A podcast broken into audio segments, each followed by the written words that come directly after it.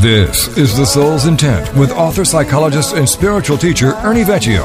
The Soul's Intent is a show that boldly claims that it can help reveal where you are on the spiritual path. Learn how there is a physical place of love, truth, and freedom. Listen, and in an instant, learn that moving to such a place is actually a choice. This is The Soul's Intent, and now here's your host, Ernie Vecchio.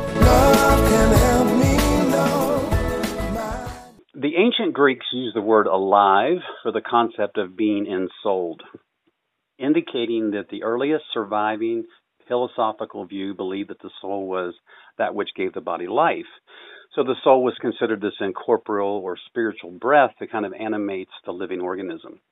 Uh, I found a um, a poet. I think uh, his name was Francis Cornford, who died in 1943. He was an English uh, poet and scholar who quoted uh, Pindar, which is an ancient Greek poet, who thought that the soul uh, sleeps while the limbs are awake, but when we're sleeping, the soul was active in our dreams.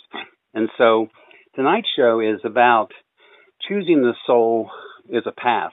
I went online and was looking at a lot of different stuff about what people write about the soul's path and and it's really interesting to me that a lot of what you find on the concept of the soul's path is either Buddhist or it's um I found some stuff on uh, light workers who uh, who believe that it's uh, that the soul has a um, has a path that has been predetermined and that that you're supposed to come here and clean out all the all the karmic uh, garbage uh, to become the authentic self. And of course, you know what the soul's intent is about is is living a soul infused life that is a choice, which requires uh, some faith and trust in the intelligence and wisdom of the soul.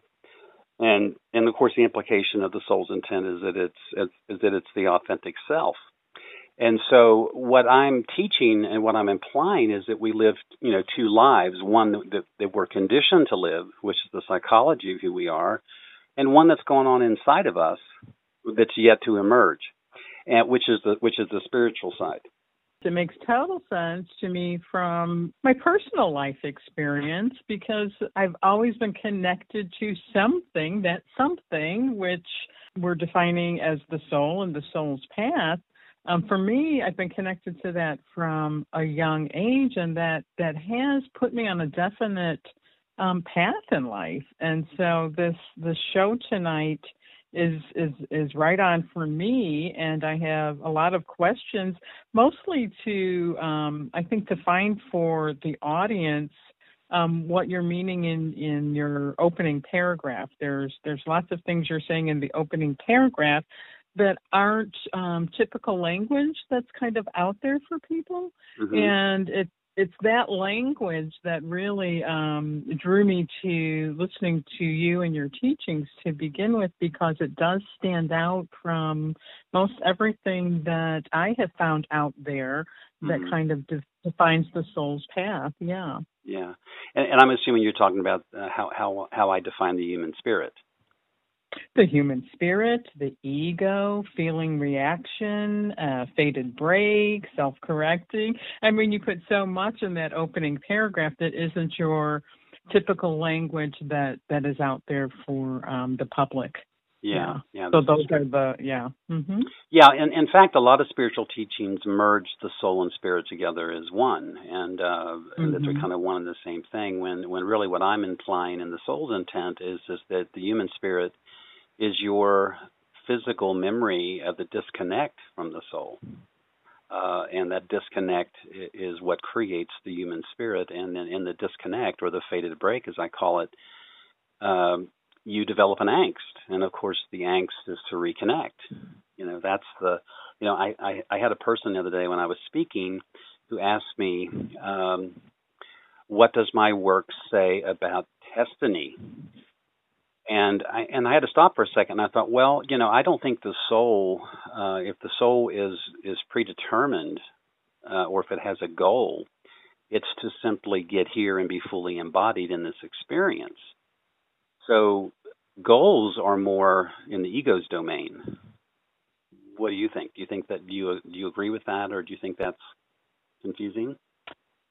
Um, Yes, I do think goals are are more in the um, ego's domain. But as you're saying that, they're um, and I've heard you say it this uh, before, and it's been very clarifying to me that um, at one point in your life, I don't know who it was that said it to you that you you knew what was driving you, but you didn't know what was pulling you. Yeah, yeah. So I yeah. think the I think the ego drives, but the soul does pull.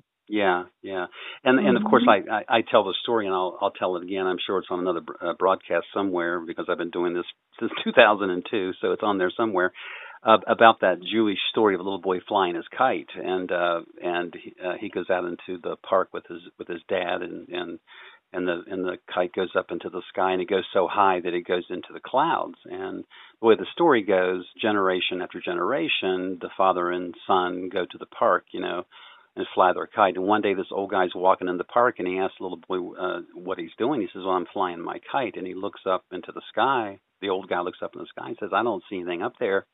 except for a string hanging out of the cloud. How do you know it's there? And he says, because I can feel the tug. And I love that mm-hmm. story because it's a good indication that you, first of all, are looking up, which means you have a vertical relationship with the universe and with the world in general, mm-hmm. and and that you're being pulled by whatever that that is that's behind the cloud, so to speak. And uh, so I like that mm-hmm. uh, in terms of the symbolism of it, because that's really that's really what the um, uh, what the spiritual side of this experience is, and that certainly is what the soul's intent is. So if I thought about that when that guy asked me the question, I would have said that the soul is uh, wants you to pay attention to the tug. That's the destiny. Mm-hmm. That's the destiny is to pay attention to to to its pull, so to speak. Mm-hmm. And, uh, yeah. and and of course we don't, uh, or, or we do, but we don't. Uh, you know, that's why I like what that poet said, uh, or that that a Greek poet said is that the soul sleeps while the limbs are active, but when we're sleeping, the soul is active in our dreams. And so the soul speaks mm-hmm. to us in our dreams all the time, but it also mm-hmm. speaks to us in our daily lives if we're paying attention. You know, you you and I have had some experiences this week where the soul was speaking to us, uh, in in the sense mm-hmm. that the outside world kind of came aligned with some of the stuff that we're doing and some of the stuff that we've been talking about and you're always wowed, at least I am, and I know you are too, when that alignment mm-hmm. occurs. You know, mm-hmm. uh, yeah, yeah, because it's happening in real time. It's not happening in ego time. It's not tied to the past, mm-hmm. and it isn't looking at the future. It's really in the present tense, and so it's always kind of it's always kind of energizing, uh, and it certainly is one of those those uh, soul infused kind of uh, kind of experiences where you go like, you know, wow, how is that possible? How did that happen? You know, and um, yeah. Makes me wonder, um, the poet or whoever it was that you quoted about um, while we're awake. Is it the the lens is asleep? The is that lens? No, it's limbs. L I M B S. He's saying that the limbs are active Oh, uh, I see. Okay. Yeah, as the as the mm-hmm. soul sleeps, other words, the body is moving, but as we sleep, the soul is active. Mm-hmm. So so it's mm-hmm. so it's implying in that, and and and of course that's poetry. That's a poet who said that. It was a Greek poet, and and he died in 1943, so that's a long time ago. So, but anyway, he's implying that um, that that the soul was working in the background all the time.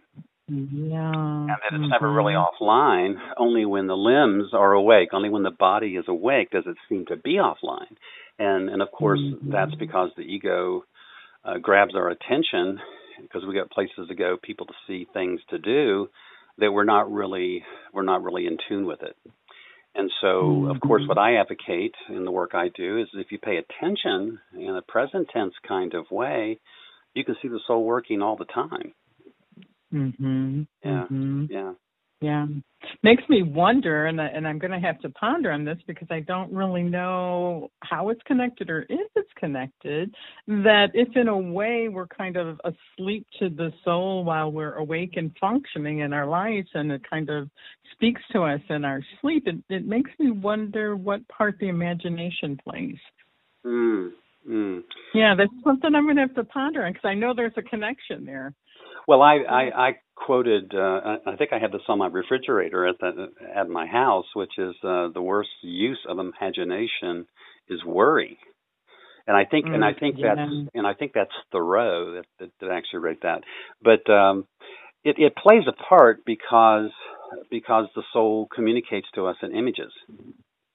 Mm-hmm. And so, mm-hmm. in your imagination, and, and that's really kind of what the secret was doing. You know, they were trying to, if you can just, you know, if you could come up with an image uh, for success, or come up with an image of a million dollars, or come up with an image of your soulmate, and you put it out into the universe, you know, that it will occur if you hold the image. You know, uh, and mm-hmm. which of course which I think is bull, but that but but they were using that same context or that same logic, you know. But yeah, the soul uh, speaks in images and symbols and metaphor. It's like in mm-hmm. between the lines, right? It's uh, or as mm-hmm. I say, mm-hmm. or as I said to you the other day uh, when we were talking, it's in the peripheral of our vision, the mm. soul, mm-hmm. Mm-hmm. and you can't always yeah. see what's in the peripheral. Right, right. So if yeah. you, but if you um, if you adopt the position of the soul, which is the which is the above observer, you no longer have to rely on the peripheral because you're now up above your life and circumstances and looking down at it from an objective, loving, accepting kind of view as a witness. You see. Mm-hmm. So, so you're mm-hmm. you're so you don't have to worry about relying on the peripheral. So many of us hope for something in the peripheral, you know, uh, and and then and then we're puzzled when we can't see it, and it's because we don't get up above it. We're not far enough away from it where we can actually see the whole thing. Mhm. Yeah. Yeah. A question I had in connection to um, not only what you wrote tonight, but you you did send me something that I was kind of looking at um, before the opening is the uh, internal absolutes and, and mm. going through going through that and and the connection to tonight's show that we all go we all come into this life the same way mm-hmm. and you know we're all in this together kind of experiencing um, the same things but yet um, the experience is um, separateness um, within a lot of people, a feeling of, of separateness, but there is something that does connect us all, and it is those internal absolutes that we're all going through um, the same kind of life experience, thinking that we're all going through something very different, but we're really not. Yeah, what sets us what sets us apart is how we interpret it, and what sets mm-hmm. us, and of course, what sets us apart is the the individual experiences themselves. But uh, mm-hmm, but mm-hmm. and so so what sets us apart is the subjective experience. Yeah, yeah, yeah, yeah. All of our subjective experiences. I mean, they've done a lot of uh, of uh, journals and and stuff on twins and on people that that grow up uh, in a so-called intact normal household that one kid has a totally different experience than, than the other kid, and they, and they may be six six months apart or a year apart in age, but yet they have a totally different experience, a totally different sense of mom and dad, a totally different sense of of the family, and and it's because their subjective experience is not the same as the other person. You see, mm, and right, so right. so that's what sets us apart is the subjectivity and uh, and of course in my work what i'm wanting people to do is to get a clear idea of of consciousness. And i i stole uh, sam sam harris's way of defining that that it's a that consciousness is a subjective experience uh, to be me or to be you. And so enlightenment would be just how clear is the subjective experience. And so so that's what i'm bringing. I'm bringing a a deeper understanding of understanding the emotional kind of animal that you are um, in relationship to the feeling animal that you were intended to be, and realize that the the the person that feels is reacting, and the person that emotes is reenacting, almost like deja vu. And mm-hmm. um, and and that distinction is uh, is important to have. And it's not, mm-hmm. and, and I don't know that a lot of biologists would agree with me on that, or even neuro neuropsychologists would agree with me, because it isn't pure. In other words, I'm splitting hairs to say there's a distinction between feeling and emoting, but we have a lot of evidence that uh, that most of us are afraid of our feelings or don't trust our feelings. So that tells you that we're detached from them in some way, so they got to be different. They may look the same in terms of brain function, they may look the same in terms of the biochemistry of it all, but in terms of how we psychologically break it down, we separate the two. Uh, mm-hmm. and and so it's important to talk about the way it is, you know, in terms of that. Uh, um, so that's why I'm making that distinction.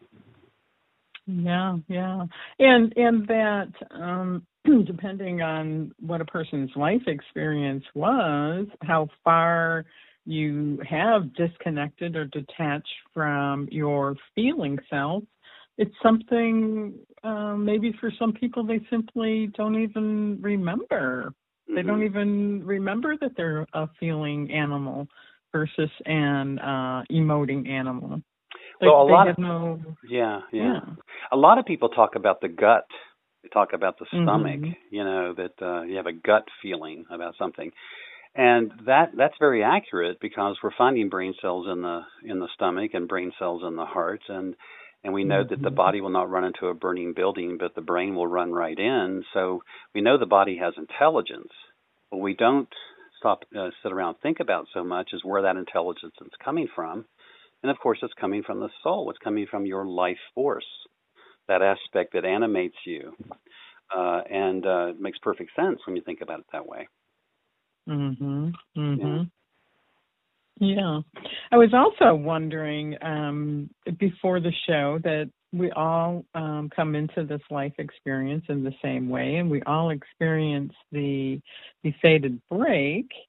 And I'm I'm just really pondering on on all of that because um, it seems like there's really none of us that escape the experience of um, kind of forgetting the, the the sense of the soul or soul awareness and having to take that journey to return to to remembering that which is yeah. the the reconnecting.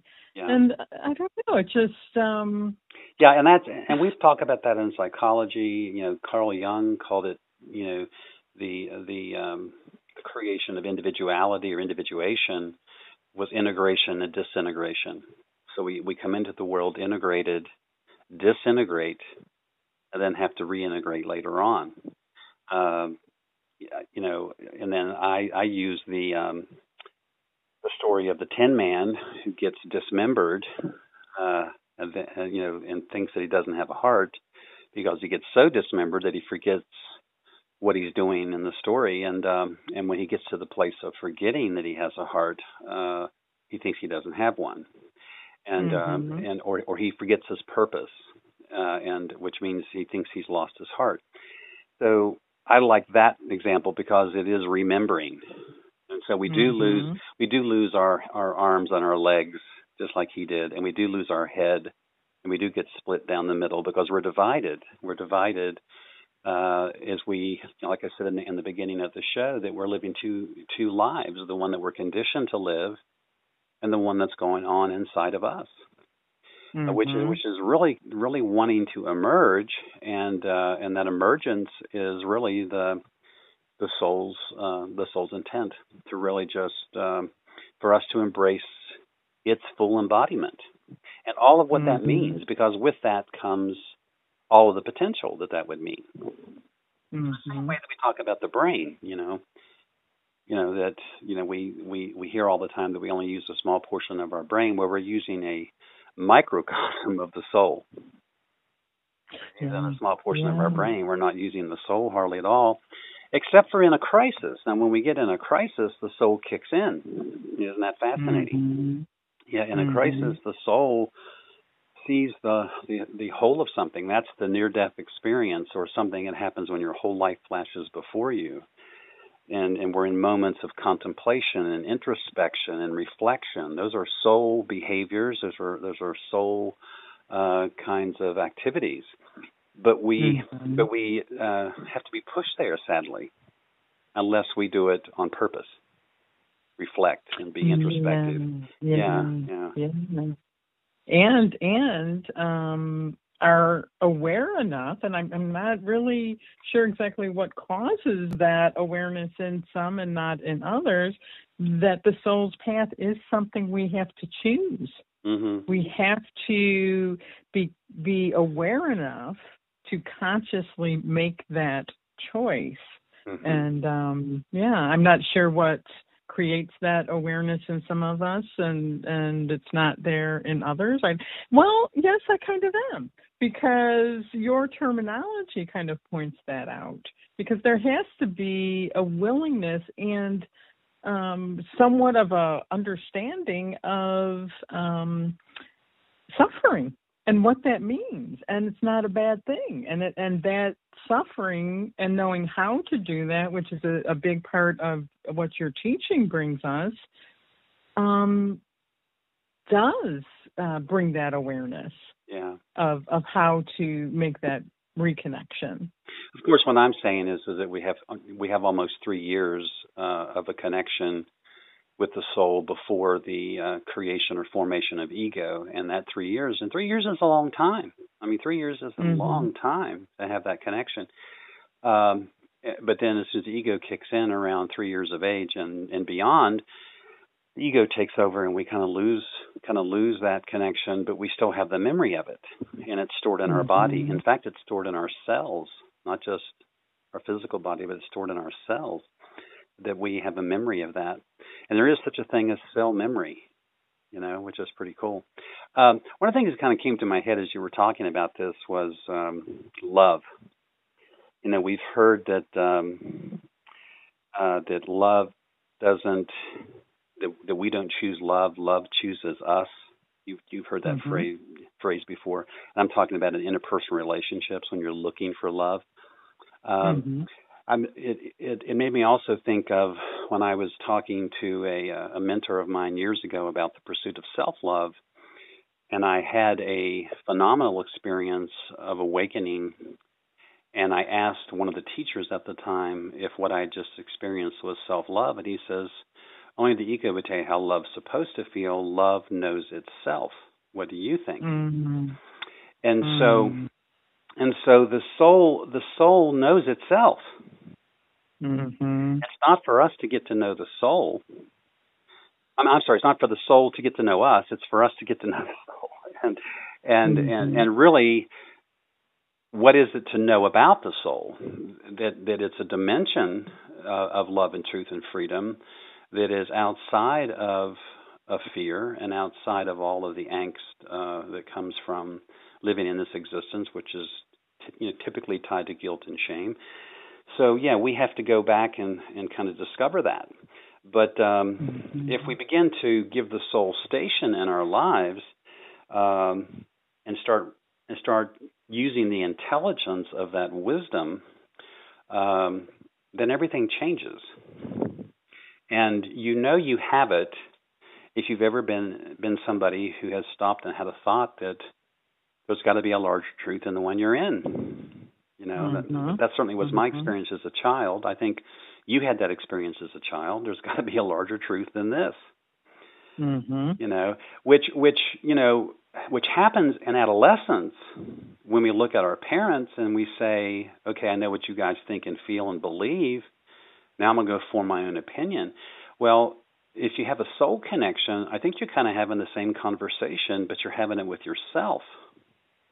Mm-hmm. You know, I know, you know, I know uh, what I'm being taught and what I'm being told, but I have a sense that there's something larger than what's than, than what I'm being told and what I'm being told I should be believing about all of this. And so I think true spiritual seekers have that connection, you know, at some point. Mm-hmm.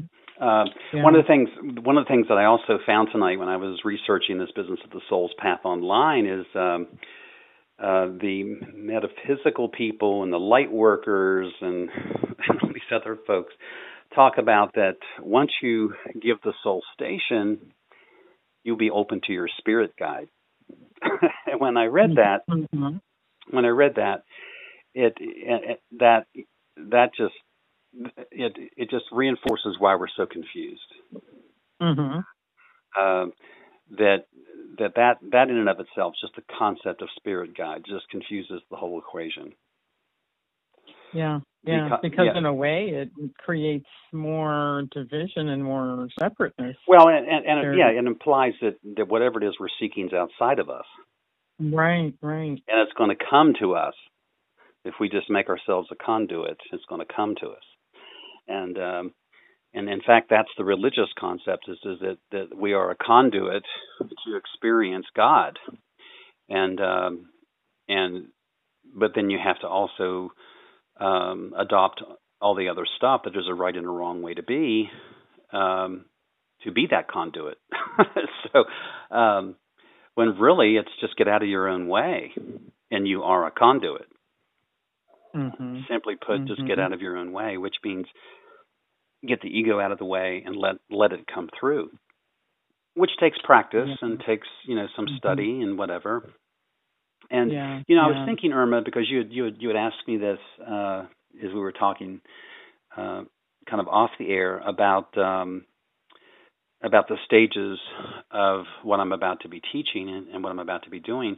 There's going to be a point um, in the experience when people find me and find the work that I'm doing that um, we come to an impasse. So, in other words, we're going to come to a place where I can introduce people uh, like like the intro says on the show that uh, I can I can help reveal where you are where you are on the spiritual path. Well, once I reveal that to you, that's when the work begins, and in mm-hmm. that in that becomes the dialoguing and becomes the conversation. So really, a, a great deal of what the soul's intent is about, and all of the the the stuff that I'm teaching folks, uh, terminology and context and all of that, is to just get people oriented to the task. Mm-hmm. And and uh, and of course the you know in in kind of a larger sense the the you know the task is to reconnect, but the journey is the process of reconnecting. And mm-hmm. so and so finding where people are in their journey or helping people discover where they are because this is a key thing to you know if you don't know if if you be, before you can have any sense of where you're going you have to know where you are exactly. you have to know you've, mm-hmm. you've got to know where you're starting from and many of us don't and i don't think that um, uh, many spiritual teachings do that i don't think they kind of let you know where you are um, mm-hmm. not not in a very concise yeah. way at least mm.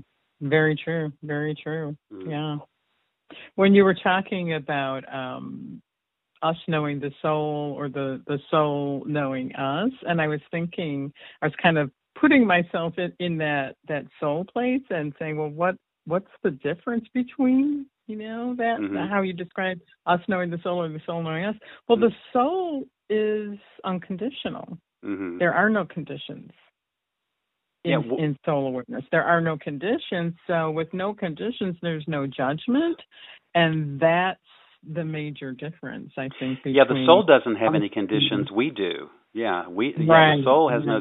The soul, uh, uh, you know, starts out as a burst of light, as a as a creative life force, as it comes into this existence, uh, and then, so in its only condition is that it has to inhabit this body, you know, and and it, and it has to. Um, and it cannot breathe nor come into uh, to this this dimension, so to speak, until we get out of its way, you know, and and allow it to come through. And it really only has uh, one intent, and that is to just express, to manifest. Mm-hmm. Mm-hmm. Uh, and that's what's so cool about about us. It's like you know that each of us is is a very unique expression of an individual soul. Mm-hmm. Um, and so that and that's exciting to think mm-hmm. that you yeah that's exciting to think that you have the you have the capacity to be a unique expression yeah and mm-hmm. it's not and it's not defined by where you're from or what you've been through or what you've endured or what what traumas you've overcome it's it's it's not defined that's just what happened to you that isn't who you are you see mm-hmm. who you are the uniqueness yeah. the uniqueness of the soul. Yeah. Right. Mm-hmm. Who, who you are is an mm-hmm. unrealized manifestation. Mm-hmm. Yeah. A, a, Mm-hmm. how about this? An unrealized sense of aliveness mm-hmm. that uh, that if you get out of the way comes through. Yeah. And so, and so, I, I said a long time ago that it, I felt it was kind of sad in the human condition that we had to have a tree fall on us, and I worked many, many, many years not wanting to believe that, as I worked with trauma patients, and then I finally just kind of gave in and said, "Gosh, I guess we do have to wait mm-hmm. until a tree falls on us because we, you know, that's how stubborn the human ego is, and then the stubbornness is reinforced by the collective ego." Uh, because the collective ego, which is the culture, really is uh, not encouraging us to have any kind of inner ground or inner sense of self. It's all kind of outside of us, and um, mm-hmm. you know, love and success and identity and purpose, it's all outside of us. It's, you know, we don't we don't really encourage an inside out kind of process. Right. Right. Yeah. Yeah. Wow. And the thing is, you know, no matter where a person is on their their life's journey and how connected they are to the soul's path or not connected, it's um there's it's nobody's fault. It's it's just this life conditioning that creates that that disconnect and that that separation so there's nothing or no one to blame Mm-hmm. And um, I, I, think to accept that and understand that, um, then you can uh, shift into a place of responsibility and accountability that if you are to arrive and come into your fullest potential, it's really up to you to take that responsibility and mm-hmm. accountability to do that. Yeah.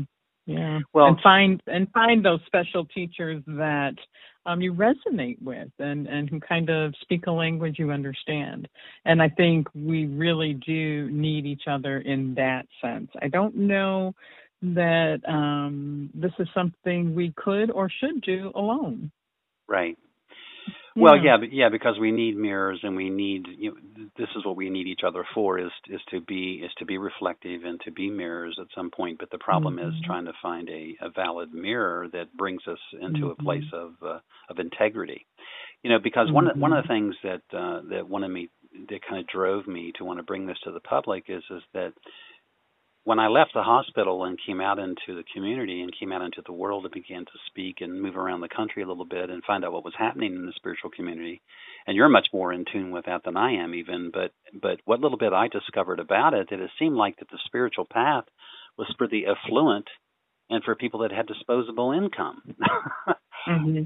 And, yeah, and I, definitely. And, yeah, and I thought, well, wow, what about the rest of us? You know, what about the rest of us? Where's the where's the spiritual path for us? You know, and and and um, and and that's again. I mean, I, I'm I'm bringing a spirituality that is um, that is valid because I'm speaking about the human condition. That we all come in, uh, we all come in under the same kind of umbrella, and we all come in with the same condition problems and and we we move from one dimension, uh, which is um, kind of connected and synchronized with life itself, into an existence that's out of sync and off kilter mm-hmm. and off balance. And yeah. and it's like um, in in my mind, I see a bunch of ants, you know, uh, you know, going up and out of an ant hill, you know, just carrying the carrying a little piece of bread on their on their back as they that you know kind of like the worker ants. So this is kind of the way people are. You know, they um and so and so when I had this idea that spirituality or the spiritual path is only for the affluent, what about all the worker bees and the worker ants that are carrying their their lunchbox to work every day and get in you know get up and and get the kids off to school and, and go to work. What about those people? You know, what's what's their mm-hmm. path? You know, mm-hmm. and so and so this work really that I'm doing um, addresses everybody, not just the affluent. Uh, yeah. and, it, and, and, mm-hmm. and it isn't and it isn't really a um, way out of your reach kind of a goal, you know, because if if if I have any wish in the work that I'm trying to get out is is that I just want people to be on a path that is valid, uh, and I want them to be on their path, and mm-hmm. and, and and which would be their soul's path not their mm-hmm. ego, not their ego's path. Um, right, right. Yeah, and yeah, so yeah. That really is an important point, and that is something I really do love about your teachings because it is um, it's across the board for for all people, and there isn't a um, only certain of us can can reach this this place of of enlightenment and uh, it, it becomes at a certain point in, in some spiritual communities a, a little a little um a little hypocritical a little yeah. um yeah. cultish like only only a chosen few can can get in here and if you're um if your income is large enough, you are more than welcome. And and I almost I'm almost a little uncomfortable saying that, but there is there is a truth in that. Yeah. There is a truth in that, and well, and so I really appreciate what you have brought forward because anybody can listen to you and read your books and um, get what you're understanding and apply it to their lives. It's it's not for only the affluent in a beautiful retreat somewhere on an island. right, right. Well, and the other thing too that there isn't a right or wrong way to uh, to get on this path. Uh, there's an ethical way. There's a contextual way. Because uh, without ethic and without context, you can't find the door. But but but certainly, if you once you find what the path is, uh, and, and we're talking about the path to self, of course, but also when I say self, I'm talking about the the authentic self, which would be the soul. Mm-hmm. Um, mm-hmm. That that path is um, doesn't have, you know, it's not it's not information. You know, the implication. I mean, I, I've done a lot of reading. You've done a lot of reading. There's a lot of wonderful books out here in the world on the spiritual path and about the soul and about all those things. But I don't know about you, but every time I've read those, I walk away with some information, but I don't walk away with any clarity. mm-hmm. um, and I think that what what I'm bringing is providing that. It's it's it's offering clarity. I'm trying to get a universal way to talk about the human condition, mm-hmm. and very specifically the psychospiritual condition that we are kind of conditioned to live in. That we come into the world spiritual by nature and then become psychological animals. And um, and and that's what I mean when I say we're living two different lives: the one that's going outside of us and the one that's going on inside of us. And so, so I'm also bringing a, a way to define normal and what normality mm-hmm. would be. I had a woman today mm-hmm. in my office who. Uh, I was telling you a little bit about before, but uh, when I asked her why she was coming in to see me, what the disability was, she said, "Well, I I think I'm crazy." mm-hmm. And I looked at her and I said, Really? I said, um, Do you agree? Do you think you're crazy? She says, Well, everybody's kind of telling me that I am. I said, Do you know what crazy is? And I stole this line from the movie Girl Interrupted, but I love the line because it's perfect. She says, mm-hmm. What? What is it? I said, It's you or me amplified. She goes, Huh. What do you mean by amplification? I said, Volume. Literally, I have thoughts that are crazy. You have thoughts that are crazy. The only thing that sets us apart is the volume. and she liked that. It was kind of like, well, gosh, hmm. then everybody has that problem, then, right? I said, yeah. And she says, "Well, I still feel pretty crazy."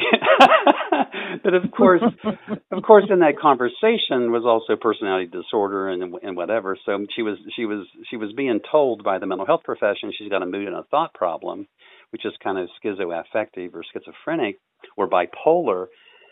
But she's also got a personality disorder, which is a type trait problem, which means her connection with others and her and the way she um, sees herself in the world is also a problem. And that was and that was problem long before the psychiatric condition kicked in. You see, I've often wondered, as many years as I've been doing this, how many psychiatric patients we would have if they fixed their personality disorders first. You see, because Hmm. because I well, think how one, would someone go about doing that? well, I think one exacerbates the other. I think I think if you come in with a type trait ego problem, which is just ego dysfunction, with a lot of distortions about who you are in relationships to the world around you, and you don't have you know uh, some kind of healthy way to connect with others, that that is what breeds psychosis. Because then you're just in your head Mm. with all this craziness. You see. Mm. So I think I think probably I'm going to make up a number, but I I would say probably 30 40 percent of the psychiatric population wouldn't be psychiatric, uh, wouldn't have a mood thought problem had they figured out what I'm teaching, which is that everybody has personality disorder, and you're either one in recovery or you're not. Mm-hmm. Yeah. And it's and it's really a matter of to what degree you're disordered, which means to what degree are you detached from your real sense of self. And like I said to her today, I said, um, I said, do you know what your first diagnosis, you know, was? And I, I do this to clients all the time. And and uh, let's make up her name was Mary. She said bipolar, and I said no. And she said uh, depression. I said no. She said addiction. I said no. Your first diagnosis was Mary. And you know what she did? She laughed and went, "That's good. That's good." She said. she just laughed. That's good. I hadn't heard that before. But mm-hmm. but I, I I say that to people because it's true. Yeah. Mm-hmm. You know, the first diagnosis we ever get is the name that we carry, and all that comes with it. You know. Yeah. Uh, look at look at look at black sheep kids. You know, black sheep mm-hmm. kids are are children that carry the shadow of the family. Mm-hmm. And you know their their their name might be Susan and Billy, but their name in the family is a black sheep kid because mm-hmm. they, they were they were in total conflict with the reigning authority, and there was no other job available except for the to, to carry the shadow of the family. So they did. They were expected mm-hmm. to fail, so they did. They were expected to become addicts, so they did. Um, they were expected to show the pathology of the family, so that so the family wouldn't have to take responsibility for it, and so they did. Like there was no mm-hmm. other job mm-hmm. left. You see. Mm-hmm. And so, so yeah, I think that that one of the things that I that I'm going to be bringing um, to the to the spiritual community is that we all have a type trait ego problem, and we get it very young. In fact, it happens around junior high school and middle school, and then becomes quite quite crystallized by the time we hit high school, and then we just take it into the world after that. Mm-hmm. And if we don't examine, and of course we make up that's who we are, this type trait ego dysfunction that we have. We make up that's who we are, but it's just what happened to us or it's where we're from. It's just conditioned, learned behavior and learned ideas of who we think we are. Mm-hmm. And when when when I was talking to her about that, she she asked me, um, and I forget how she posed the question, but it was um, it was kind of a moral question, you know, about you know that she was a bad person or that she's done some bad things. And I said, well, you know, let me ask you a question. Have you ever harmed anybody? Have you ever uh, pushed a, a woman in a wheelchair in front of a bus? you know, she said, no. I said, have you ever shot anybody, stabbed anybody? She said, no. And I said, well, what part of you do you think stopped you from doing that? Do you think that was your head? And she says, I don't know. What part was it? And I pointed to my heart. And mm-hmm. I said, so mm-hmm. so as crazy as you think you are, you've been ethical with your craziness.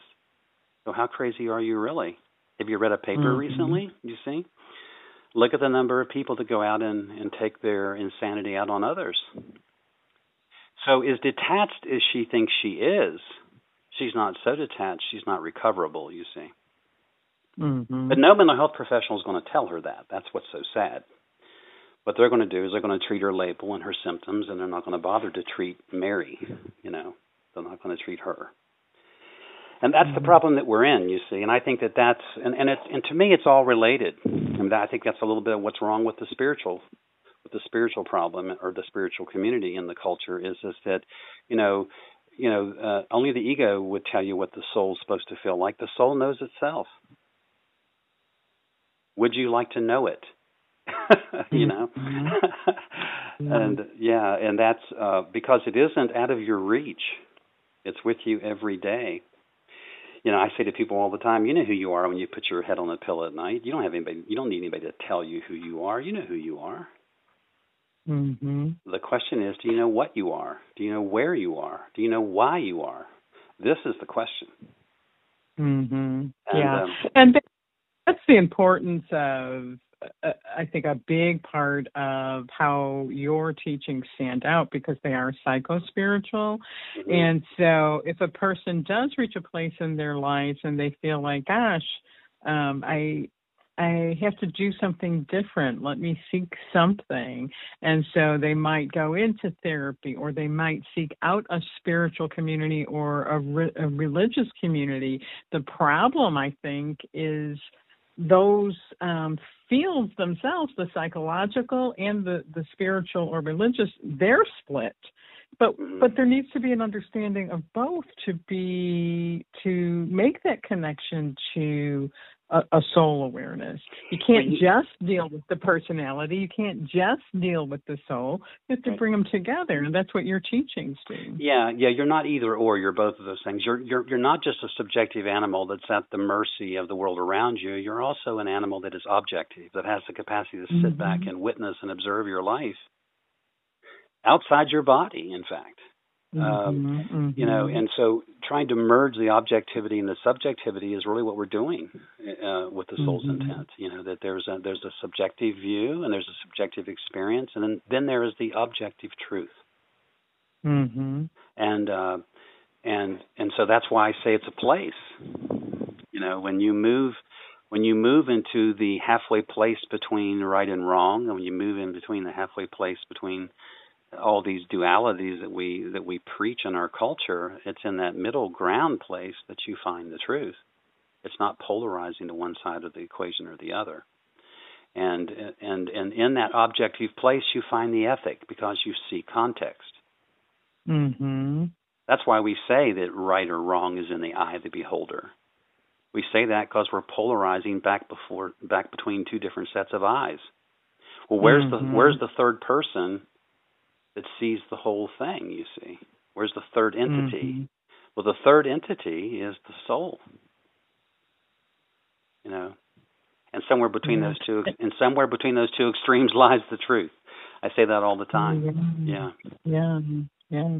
And and yeah, there's the there's the soul, but there has to be also the the connection um in the um the individual person to to bring it together. I mean it it's not it's not either or it's both and so Right. if you seek out you know help through therapy or you seek out help through a, a spiritual community or or religion you're still in kind of like this um either or place because it has to be brought together it Yes. has to be Yeah. Yeah. Well, well, when I say that uh, that love and truth and freedom is a place, it is in that objective view. It is in that neutral objectivity that love and truth and freedom Mhm. resides. Uh, because in because when you back away from the subjectiveness, uh, uh, which is you know, get away from the being overwhelmed by your emotions, and you step back and look at your life objectively, that's an act of love. That's Mm. an that's an act of truth. That's a compassionate choice to step back objectively, and then put the heart in the equation. You know, Mhm. and and make a decision that the human ego is not the compass. My brain is not the compass. There's a there's a real compass in the human condition, and it's the human heart. If so, I step back in an Mhm. objective way and look at my life. If I have a sensation of relief, that in that moment of relief, the heart goes online, Mm. and that's exactly Mhm. what happens. So, so that's Mhm. why I think it's so important for people to get morals to their stories. You know, I think that's where the meaning and purpose is: is being able to step back and see the whole of your life. And uh, as I say to people all the time, if you have you've been on the planet for 35 years or more, you have some wisdom. Where did it come from? Well, it didn't come from birthday cakes and bubbles. It came from pain. Mhm. So what are you doing with the wisdom? Well, most of us give it away to other people. Our wisdom, we give it. You know, we try to give it to our kids or our best friends or the neighbor, but we don't give any of it to ourselves. Which means we give we give people advice all the time in our lives. I mean, all the listeners that hear this show, every one of you have has given somebody a piece of advice that you haven't taken yourself. We've all done it. We've all done it. Mhm. And that's the hypocrisy, you see, of the ego. The ego will advise others, but it won't take its own advice. Yeah, very, very true. Yeah. And that's why and that's a big, big part of uh, your teaching as well as your definition of compassion.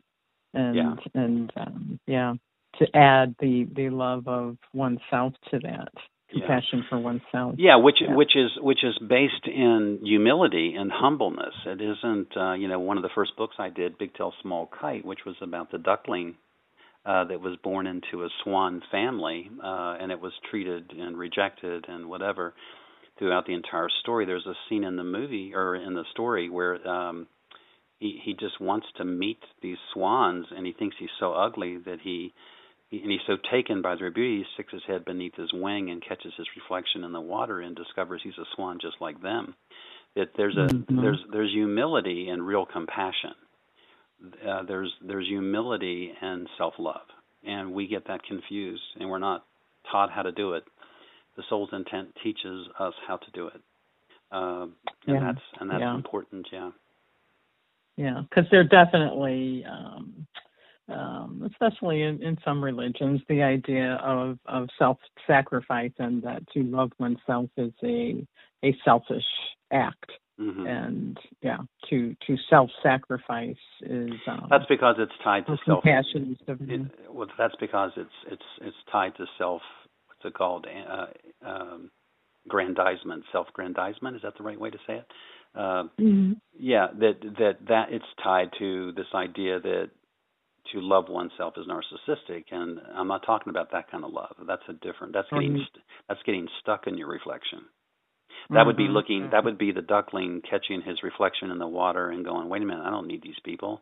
I'm already beautiful. You know? Uh that would be narcissism. That that would be being stuck yeah. in the reflection. And and when he realizes that that what he considers beauty to be he possesses he's humbled by that mm-hmm. and uh, and that's really the way it has to be, you know. And uh, mm. and and you know, for somebody like myself who had shame as a demon, self love was a challenge for me. It was a it was a long journey for me to get to an understanding of self love and uh mm. and even today you know you know this because you compliment me all the time i don't take compliments well i don't i, I don't uh i don't feel real good about listening to the sound of my voice too much before it starts sounding like gobbledygook to me um, uh, you know, I think that that's I think that's one of the curses of shame. That uh, if you've been in the world and you've been shamed, which means you've been taught that you are a mistake, that you're aberrant, um, and that you've done self-loathing and self-hatred at all, it's very very hard to find a balance because because what that is is egoic pride. I've never been real comfortable with how proud I'm allowed to feel before it's too much pride. Mm-hmm. And, and and really only people that have shame understand that. People that have guilt don't understand that. But folks that mm-hmm. have shame do and they you know pride is a hard thing to you know I I want to be proud but I want to feel good about being proud and that's a hard that that's a hard thing to kind of come to terms with if you don't have a context for it. Uh because yeah. because mm-hmm. then it feels narcissistic. And yeah. um yeah. yeah. And that is another thing that that you do clarify that um most of us uh, do have either guilt or shame, and and that's something that we have to come to terms with as well. That it isn't. Uh, I I just love that you really really um, bring an understanding that this is the this is the human experience. It, yeah. this the human experience, and um, we're all experiencing very, very similar things. Yet we're all individual, and of course, in in the soul, we're unique.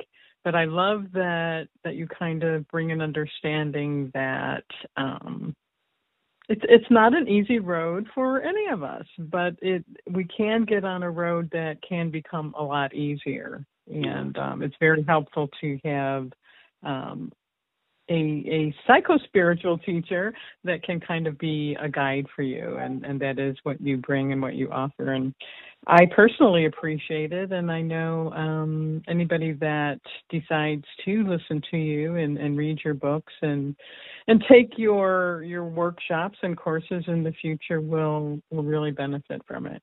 Yeah, yeah. Well, that's that. That certainly is the hope. Well, I, I, I want to close out the show by just saying that um, that that if you give the soul station in your life, you know, if you finally make that choice, Irma, you know, then then there are some things that that that happen. One one of them is that you get deeply committed to making a difference in the world. In other words, as soon as you embrace the manifestation that is you, you want to express that into the world and you want to share it. Um, and if you accept the the soul's path as a choice, then you then you're admitting that you remember that there's something larger at work inside of you uh, that you want to be connected to and you want to be anchored to uh, in some kind of present day way, you know, and and that you want to find a consistent way to receive the soul's guidance because it's as I say all the time, it's never off or away; it's always here. And and I think what what also happens when you embrace the soul's path is is that you also embrace that empathic side of you that's a natural helper uh, and wants to serve people and wants to serve the community in some way. Um, you know, I find it curious that uh, that when we, when we talk about the dark night of the soul, which which I think is uh, I know in Catholicism has to do with a spiritual crisis uh, because you're you're you're trying to journey towards a union with God. And what the soul's intent would say is, what if it's a reunion, a reunion with this with this soul that is inside of you uh, that you were intended to connect with to be fully present and alive in this in this in this existence or in this experience that we call a human condition. Thank you for being a part of the Soul's Intent with author, psychologist, and spiritual teacher Ernie Vecchio. This is the show that can open your mind to things you never thought possible. While problems manifest psychospiritually, on a most essential level, there exists an energy component that provides the instructions for these fields to enter awareness. And the soul's intent is here to help you learn what these instructions are. Join us each week to learn how there is a physical place of love, truth, and freedom, and how in an instant learn that moving to such a place is actually a choice.